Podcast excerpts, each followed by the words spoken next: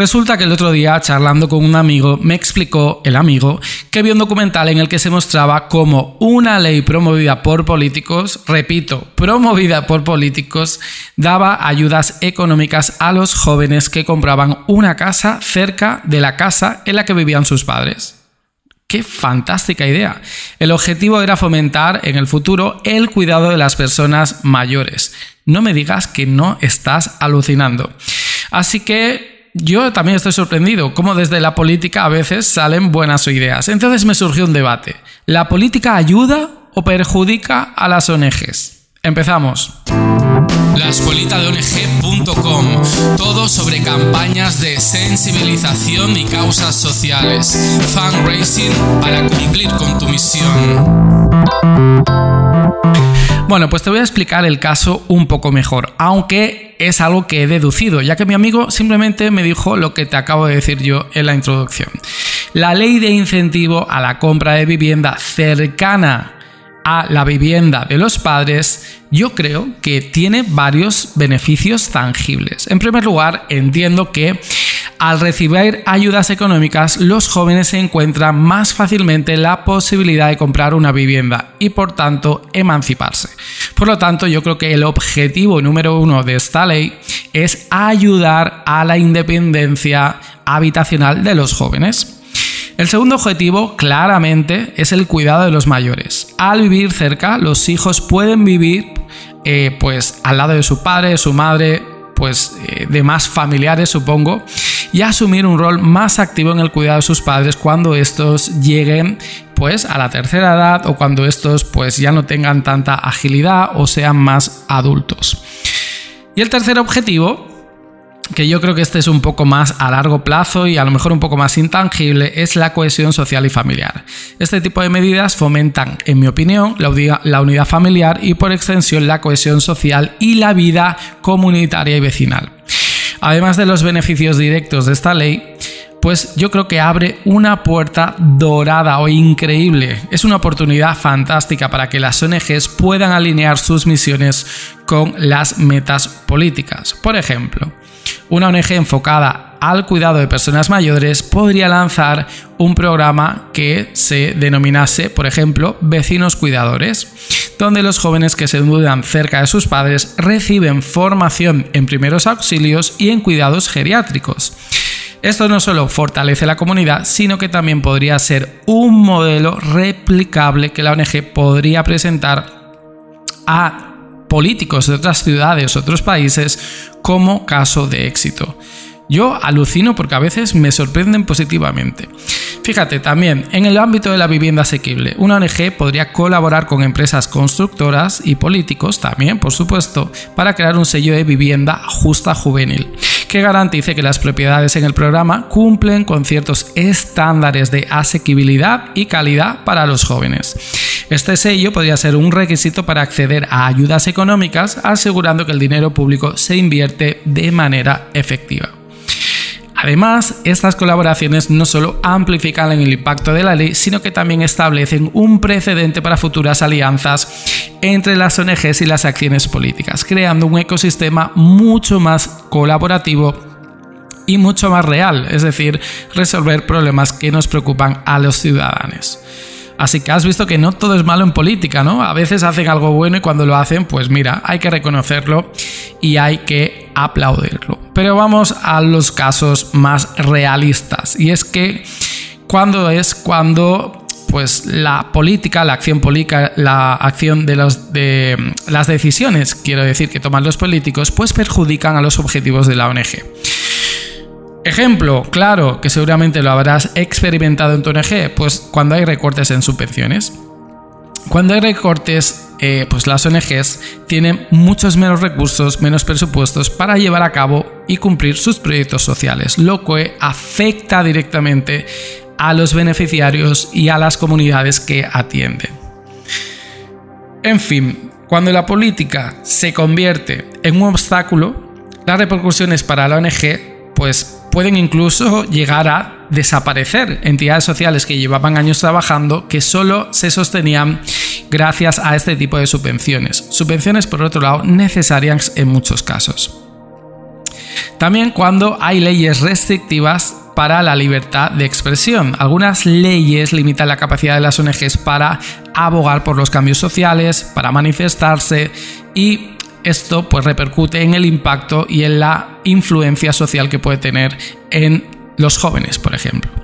En el caso de las leyes restrictivas sobre libertad de expresión, las ONG se encuentran en una posición muy delicada. Estas leyes, en algunos países, pueden silenciar a las organizaciones que abogan por cambios sociales, limitando su capacidad para crear conciencia y, movilizar a la comunidad. Pero fíjate que tienen este poder precisamente porque alguna subvención o alguna ayuda les deben dar a estas ONGs, pero estos son, representan, en mi opinión, ayudas condicionadas. Es decir, yo te cedo un presupuesto que ese presupuesto debería ser establecido, pues, eh, en un documento para que se aplicase un tanto por ciento del Producto Interior Bruto a problemáticas sociales, pero lo que hacen algunos políticos es condicionar este tipo de ayudas para que las ONGs no gubernamentales se olviden del no que identifican sus siglas para ser voceros del gobierno. Y cuando hay una burocracia excesiva, también yo creo que es un obstáculo para las ONGs. Y esto es un mal que lo padecen muchas entidades con las que trabajo. La cantidad de papeleo y requisitos legales ¿Qué deben hacer, por ejemplo, las pequeñas ONGs que no tienen recursos de otra forma para subsistir para poder optar a ayudas, a, subvenciones y a otro tipo de recursos que desde la administración pública se da? La burocracia excesiva puede ser un lastre enorme para las ONGs.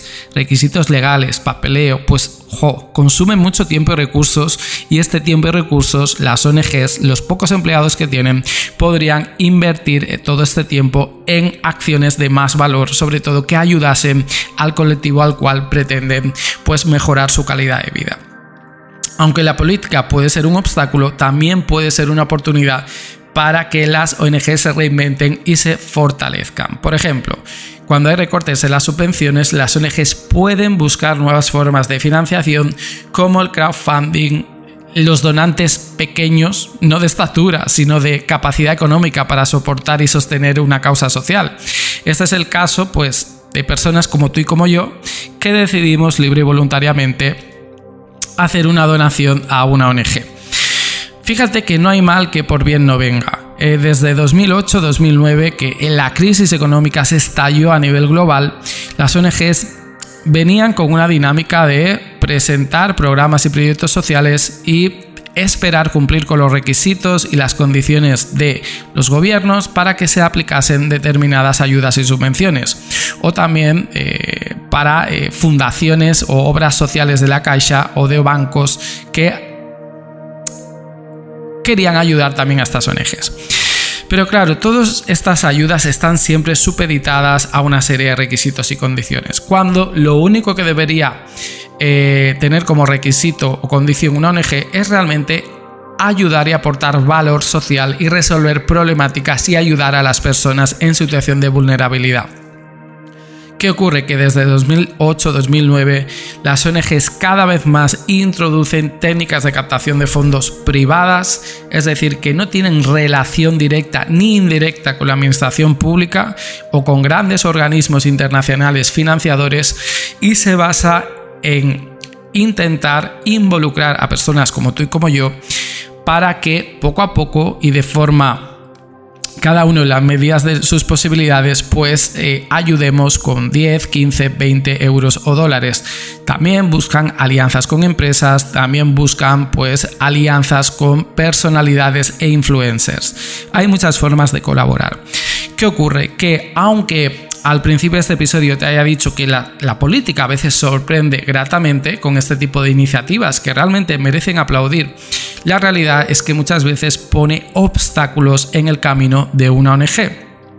Y la única forma que una ONG puede obviar la intervención estatal cuando tiene un sentido negativo es mediante la independencia financiera, es decir, dejar de depender de subvenciones estatales y tener un presupuesto 100% a poder ser constituido por donaciones privadas y a poder ser diversificadas, es decir, que no dependa de un único pagador, que tenga 2.000, 3.000, 4.000, 5.000 pequeños pagadores, es decir, personas como tú y como yo que donan pequeñas cantidades, eso sí, de forma recurrente.